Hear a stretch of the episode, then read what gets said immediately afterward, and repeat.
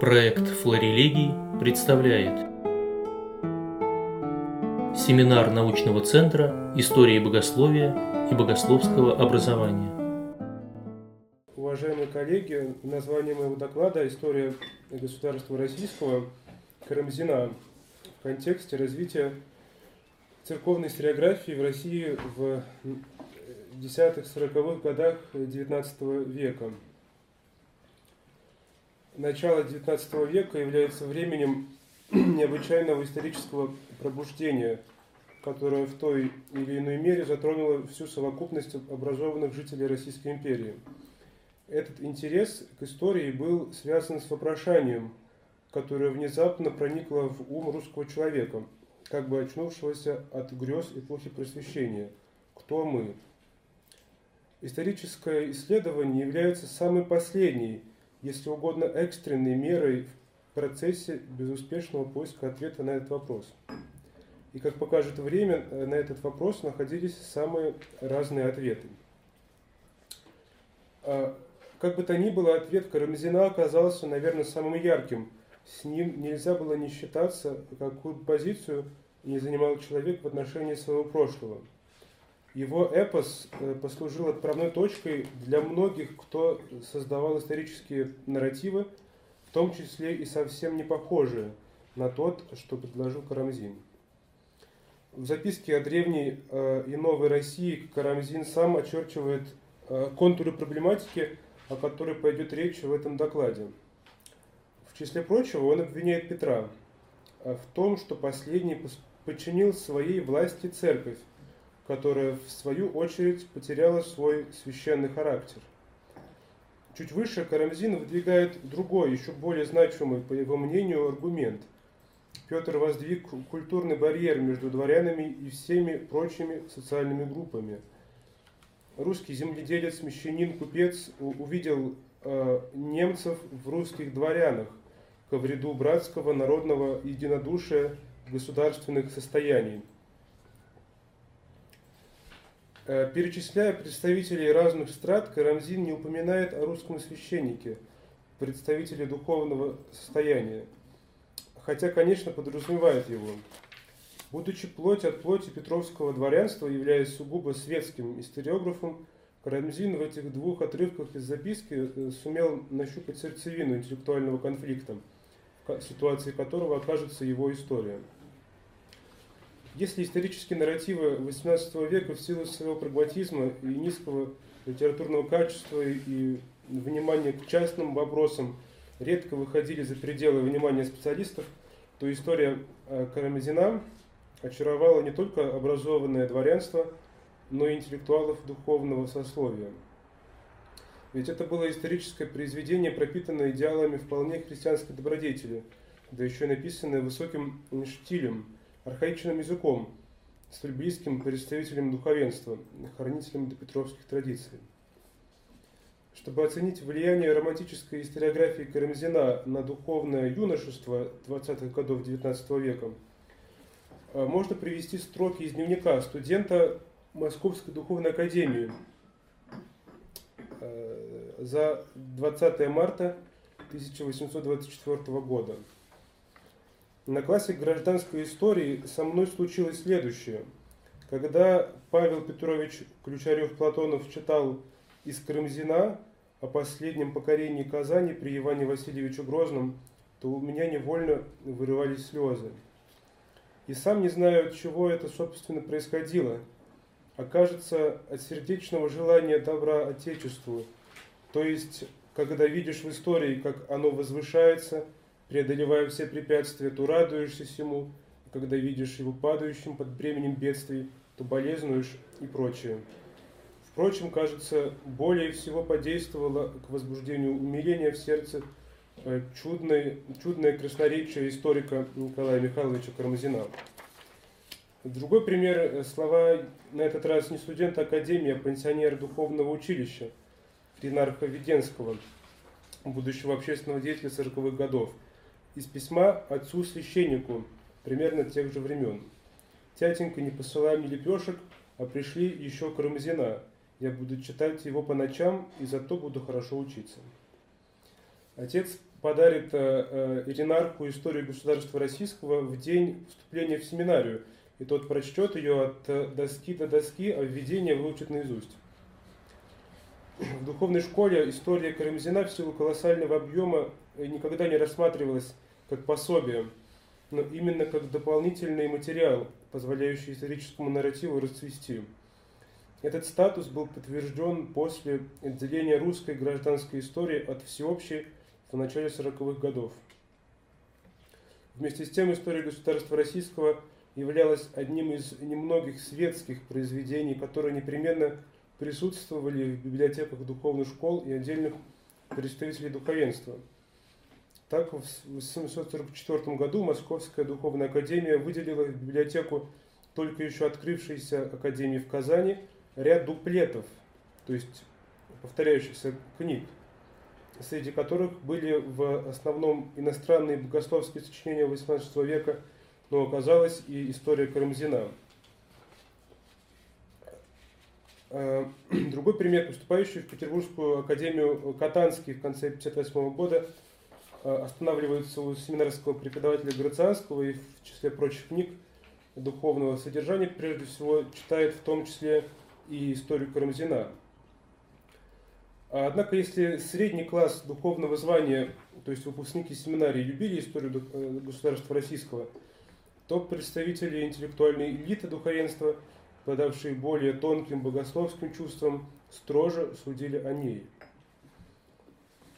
8 января 1820 года в торжественном собрании Российской Академии э, Карамзин живописал ужасы эпохи Ивана Грозного. Э, э, на чтениях присутствовал архиепископ Филарет Дроздов. По впечатлению самого Карамзина, Всеобщий восторг охватил и этого слушателя девятого тома истории. И он писал к Дмитриеву, что э, Филарет благословил меня усердно. Однако тревожное чувство закралось в сердце тогда еще молодого иерарха. Почти через полвека в письме к графу Литке впечатление от этих чтений получит форму историосовского эскиза – который позволяет выразить историографические идеалы митрополита Филарета, которые он пронес через всю жизнь. Цитата. «Карамзин читал из своей истории царствования Иоанна Грозного. Читающие чтения были привлекательны, но читаемое страшно. Мне думалось тогда, недовольно ли исполнила свою обязанность история, если бы хорошо осветила лучшую часть царствования Грозного, а другую более покрыла тенью, нежели многими мрачными резкими чертами, которые тяжело видеть положенными на имя русского царя. Хорошо видами добра привлекать людей к добру, но полезно ли обнажать и умножать виды зла, чтобы к ним привыкали?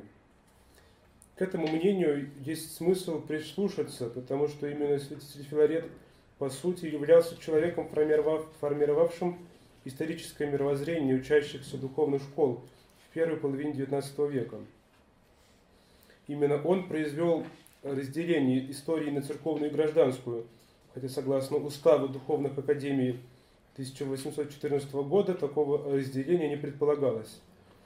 Более того, он стремился всячески повысить статус церковной истории, питающей, по его словам, ум и сердце против гражданской. В результате церковная история была не только выделена из общей исторической кафедры, но и введена в так называемый богословский класс, оказавшись таким образом среди важнейших дисциплин академического курса. Он же являлся автором учебника по церковной истории, который был, должен был конструировать историческое мышление учащихся в семинариях и академиях. Церковная история, безусловно, могла быть источником видов добра в гораздо большей степени, чем гражданская – и в этом смысле действительно может быть противопоставлена ей. Однако человек, слушавший, слушавший Карамзина 8 января 2020 года, святитель Филарет, в своем видении истории отличался от него не только отношением к риторическим оборотам. Он был одним из первых, кто выделил из прежней единого исторического нарратива церковно-исторический, и более того, сделал этот нарратив нормативным для представителей духовного сословия.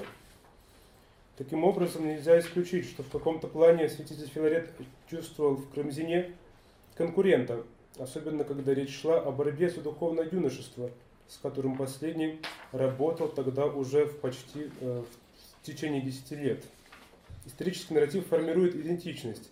В зависимости от того, о чем речь в занимательном историческом повествовании, читателю хочется отождествить себя с главным героем такого повествования. Традиционно Карамзина считают историографом, принявшим активнейшее участие в создании нарратива для русской или российской нации, как коллективной идентичности, наделенной в рамках повествования единой субъектностью – он, правда, употребляет чаще понятие отечества, из которым э, себя э, идентифицирует э, национальное сознание или отдельный русский человек. Святитель Феррес, в свою очередь, является первым русским историографом, выделившим другую коллективную идентичность, некое неделимое тело исторического повествования – церковь. Никто до него в России не писал историю церкви наподобие того, как описывают историю развития целостного социального института, самостоятельного субъекта исторического повествования. Таким образом, святитель Филарет и Карамзин, создатели исторических нарративов, которые формировали мышление и идентичность учащихся в духовных учебных заведениях. Находились ли они в состоянии противоборства? Это сложный вопрос. С одной стороны, совершенно очевидно, что принадлежность к церкви – не исключает принадлежности к Отечеству, особенно если говорить о богословском понятии о церкви, которое не подразумевает указание четких ее границ. С одной стороны, предлагая ряд коллективных идентичностей, исторические нарративы задавали читателю вопрос о том, кем читатель э, считает себя в первую очередь членом церкви или частью народа нации. В ситуации сословного общества, которое складывалось в России, в Российской империи к началу XIX века, этот вопрос обретал чисто практическое измерение выбора сословной принадлежности. Иными словами, вполне правомерен вопрос, не подталкивала ли романтическая историография, прежде всего Карамзин, образованных Поповичей, к выходу из духовного сословия – Однозначный ответ на него еще не получен, однако Лори Манчестер, исследовавшая феномен выхода из духовного сословия в XIX – начале XX веков, отмечает, что те, кто впоследствии оставлял духовное состояние, практически повсеместно переживали юношеское увлечение историей государства российского.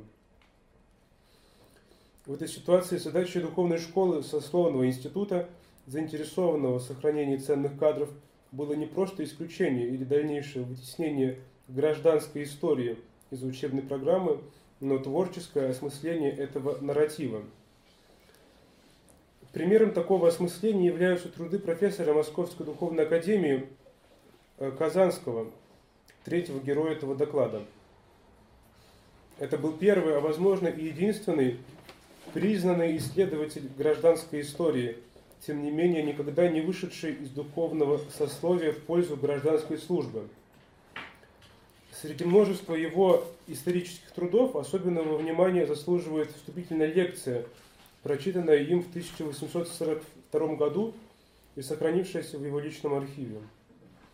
Согласно его логике, история политического развития западных народов будет изучена объективнее, если за дело возьмется ясный от природы и не спутанной влиянием борьбы враждебных общественных стихий ум русского человека. Однако внутри пространства носителей русского ума существует локус тех, кто был воспитан преимущественно в изучении Слова Божия и учения Церкви, и от того с большей безопасностью и большим успехом могут изучать историю. Цитата это была. Э, конечно, Казанский говорит о воспитанниках духовной школе, как потенциальных носителях христианского, э, цитата, единственно истинно истинного взгляда на историю, только с высоты которого история получает стройность и единство, как обнаружение путей божественного приведения, руководящего к назначенному от века. Конец цитаты. Однако этот взгляд не просто должен дать учащимся правильное понимание исторического процесса, но и повлиять на целеполагание и мировоззрение слушателей. Как кажется, совершенно неожиданно Казанский, только окончив рассуждение об истории, оканчивает лекцию обличительной тирадой. Цитата. «С этой точки зрения желал бы я, чтобы вы всегда смотрели как на историю, так и на все предметы своего образования. Есть слабые души, которые в отступлении от понятий, в которых воспитаны, думают поставить свою славу. Если везде позором покрывают отступникам, отступников, то тем более не славу, а бесчестие приобретает тот, кто изменит началом Слова Божия и учению Церкви. Конечно, здесь не идет речь о тех, кто перешел из духовного сословия на гражданскую службу. Ведь мы, бывшие семинаристы, могли распространить христианские ценности и в светской среде. И более того, Казанский поддерживал такие переходы.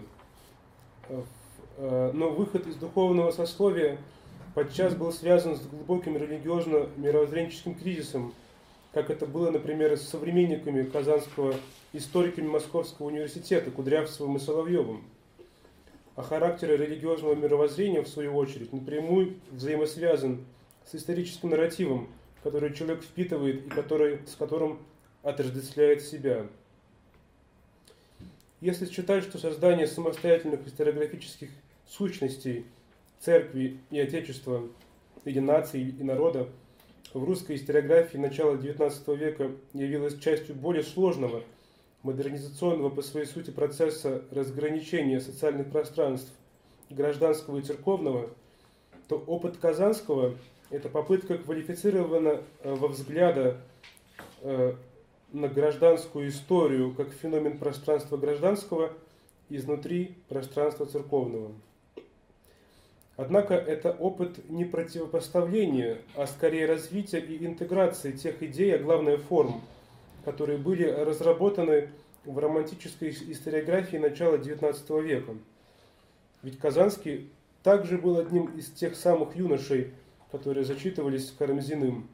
Еще до поступления в семинарию он практически наизусть мог рассказать некоторые пассажи из истории государства российского – он не изменил юношеским пристрастием и в своей вступительной лекции, где в самом начале приводит обширную цитату из введения в историю Карамзина, которая начинается со слов «На славных играх олимпийских умолкал шум толпы».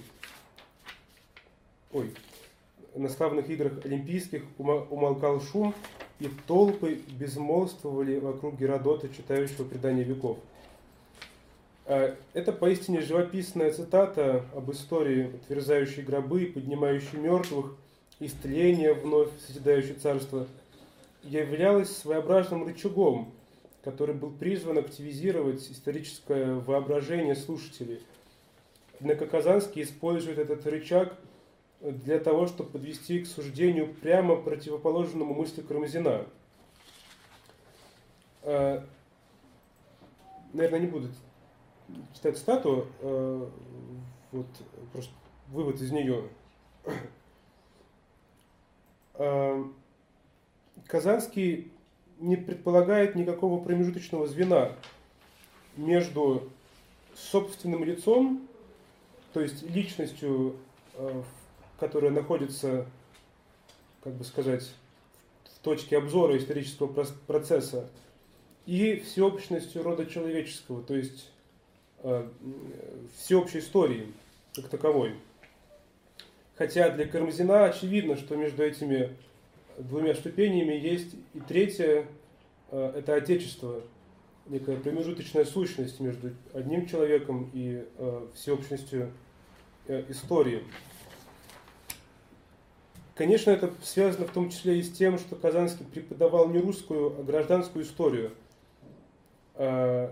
Вот, но и в этой области уже тогда хватало этноцентричных парадигм. Можно было вспомнить хотя бы Гегеля пример. А, но Казанский вполне намеренно переносит акцент с исторических сущностей нации и народа на, во-первых, религиозное значение всеобщности рода человеческого, и, во-вторых, божественное проведение, объектами приложения которого являются не народы, прежде всего человек, как частный э, личность и как всеобщее человечество. Казанский в этой лекции ничего не говорит о церкви. И, и кажется, что в этом плане он походит на Бусюэ, э, под влиянием которого он, безусловно, находился, и совсем не похож на святителя Филарета с его церковной историографией. Но если посмотреть на труды Казанского как на историка публичного, то есть публикующегося, а не на его лекции, э, сохранившиеся в архиве, то здесь представлены работы практически исключительно церковно-исторического характера. Главным трудом его жизни является двухтомная история монашества на Востоке, которая по колориту и выразительности является типичным романтическим проектом. Но если у Карамзина в центре повествования об Отечестве стоят цари и князья, у Казанского ту же функцию в повествовании о прошлом церкви выполняют святые подвижники египетской пустыни – более того, церковь по Казанскому находится как бы в плену у этих самых царей и князей, то есть у пространства гражданского. И а точнее не может э, из-за них покровительств, из-за, из их покровительства обрести силу. И тут цитата из его частного письма, правда, но выражающего его историографические воззрения. Мне кажется, что Святая Церковь только тогда и будет сильна, когда она не будет полагаться ни на какую внешнюю защиту – а будет действовать сама силой своего духа. Церковь была сильна до Константина и ослабла при его покровительстве.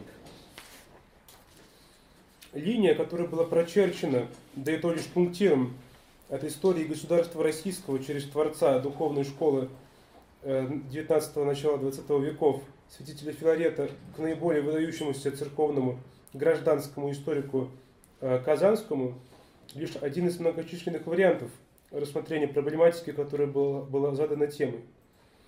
Однако даже такого поверхностного обзора достаточно, чтобы понять, что процесс создания исторических идентичностей и национальной историографии, протагонистом которого стал Карамзин, явился значимым вызовом для сообщества интеллектуально-духовной школы, которые были отделены от светских теми самыми реформами Петра, на которые так сетовал автор истории государства российского. Эти интеллектуалы были призваны рассмотреть новые мировоззренческие феномены через призму христианского богословия, произвести ревизию сложившихся историографических традиций и выработать новые исторические нарративы, которые должны были отвечать сути христианского благовестия и интеллектуальным запросам современной эпохи. Спасибо за внимание.